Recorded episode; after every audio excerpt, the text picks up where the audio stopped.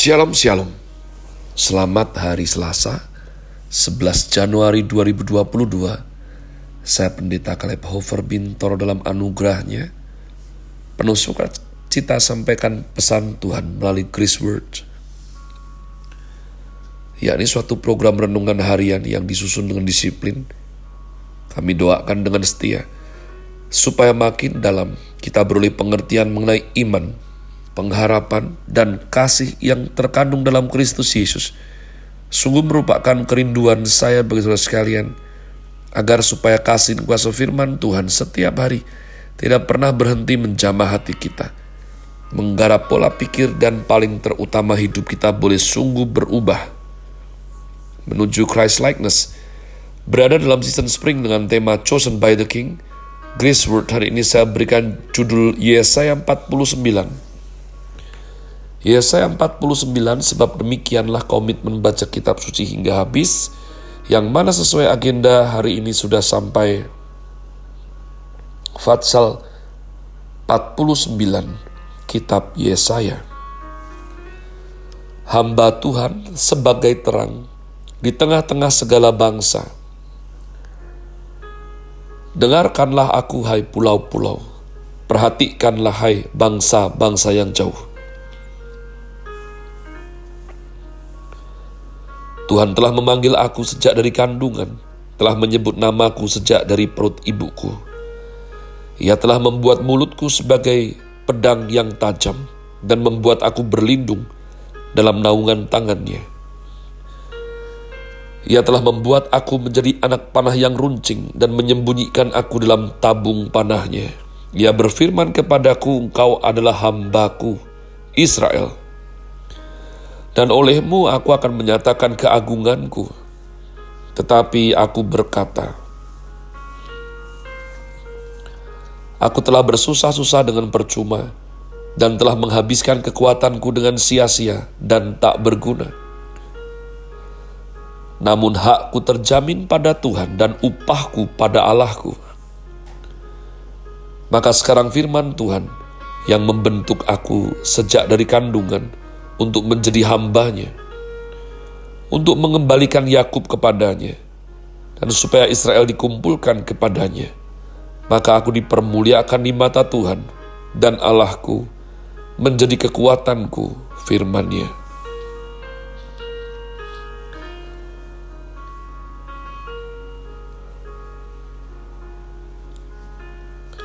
Terlalu sedikit bagimu hanya untuk menjadi hambaku,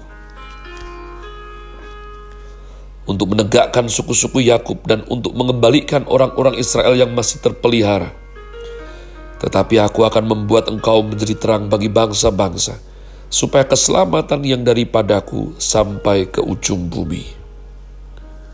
Beginilah firman Tuhan penebus Israel, Allahnya yang maha kudus, kepada dia yang dihinakan orang, kepada dia yang dijijikkan bangsa-bangsa, kepada hamba penguasa-penguasa.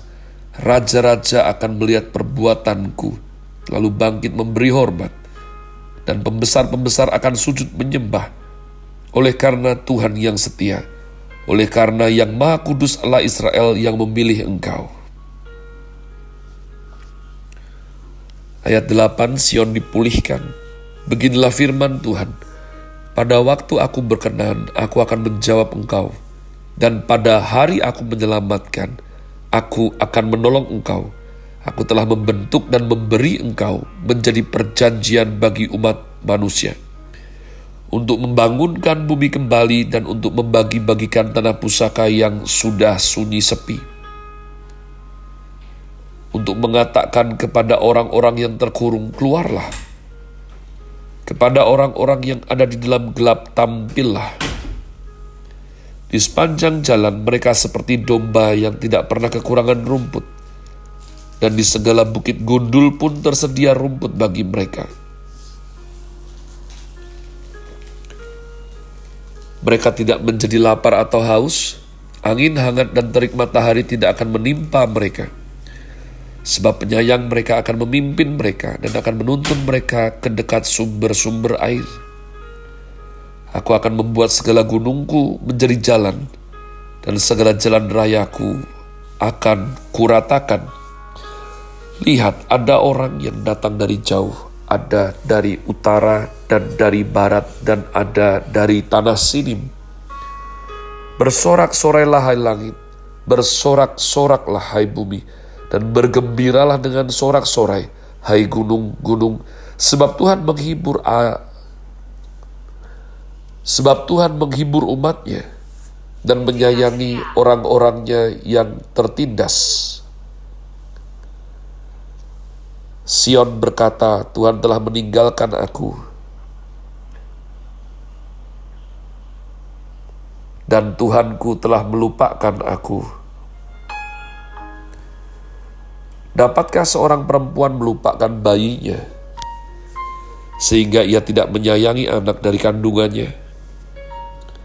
Sekalipun dia melupakannya, aku tidak akan melupakan engkau. Lihat, Aku telah melukiskan engkau di telapak tanganku. Tembok-tembokmu tetap di ruang mataku. Orang-orang yang membangun engkau datang bersegera, tetapi orang-orang yang merombak dan merusak engkau meninggalkan engkau. Angkatlah mukamu dan lihatlah ke sekeliling. Mereka semua berhimpun datang kepadamu. Demi aku yang hidup, demikianlah firman Tuhan sungguh mereka semua akan kau pakai sebagai perhiasan, dan mereka akan kau lilitkan seperti yang dilakukan pengantin perempuan. Sebab tempat-tempatmu yang tandus dan sunyi sepi, dan negerimu yang dirombak, sungguh. Sekarang terlalu sempit untuk sekian banyak pendudukmu, dan orang-orang yang mau menelan engkau akan menjauh Malahan anak-anakmu yang kau sangka hilang akan berkata kepadamu, tempat itu terlalu sempit bagiku, menyisihlah supaya aku dapat diam di situ. Maka engkau akan berkata dalam hatimu, siapakah yang telah melahirkan sekaliannya ini? Bagiku, bukankah aku bulus dan mandul, diangkut ke dalam pembuangan dan disingkirkan? Tetapi anak-anak ini siapakah yang membesarkan mereka?' Sesungguhnya aku tertinggal seorang diri, tetapi mereka ini dari manakah datangnya? Beginilah firman Tuhan Allah. Lihat, aku akan mengangkat tanganku sebagai tanda untuk bangsa-bangsa dan memasang panji-panjiku untuk suku-suku bangsa. Maka mereka akan menggendong anak-anakmu laki-laki dan anak-anakmu perempuan akan didukung di atas bahunya. Maka Raja-raja akan menjadi pengasuhmu, dan permaisuri-permaisuri mereka menjadi inangmu. Mereka akan sujud kepadamu dengan mukanya sampai ke tanah, dan akan menjilat debu kakimu. Maka engkau akan mengetahui bahwa akulah Tuhan. Dan bahwa orang-orang yang menanti-nantikan aku tidak akan mendapat malu. Dapatkah direbut kembali jarahan dari pahlawan? Atau dapatkah lolos tawanan orang gagah? Sungguh beginilah firman Tuhan.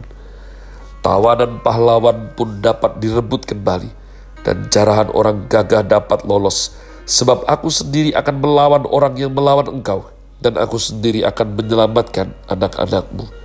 Aku akan memaksa orang-orang yang menindas engkau memakan dagingnya sendiri, dan mereka akan mabuk minum darahnya sendiri seperti orang mabuk minum anggur baru, supaya seluruh umat manusia mengetahui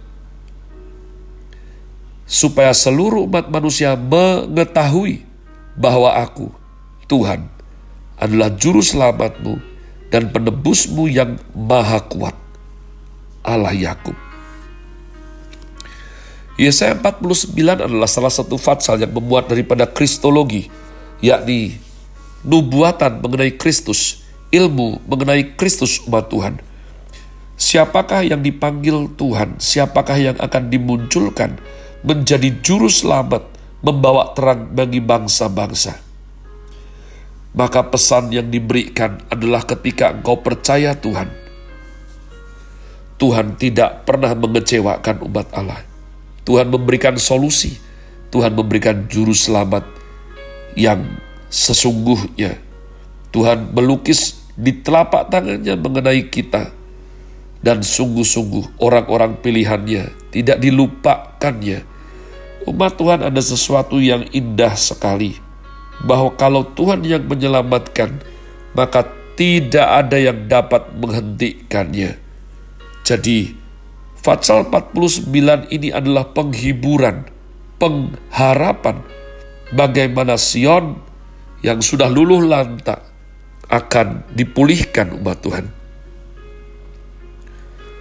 Bagaimana Tuhan akan membela Yakub hambanya. Siapa Yakub? Yakub adalah Israel.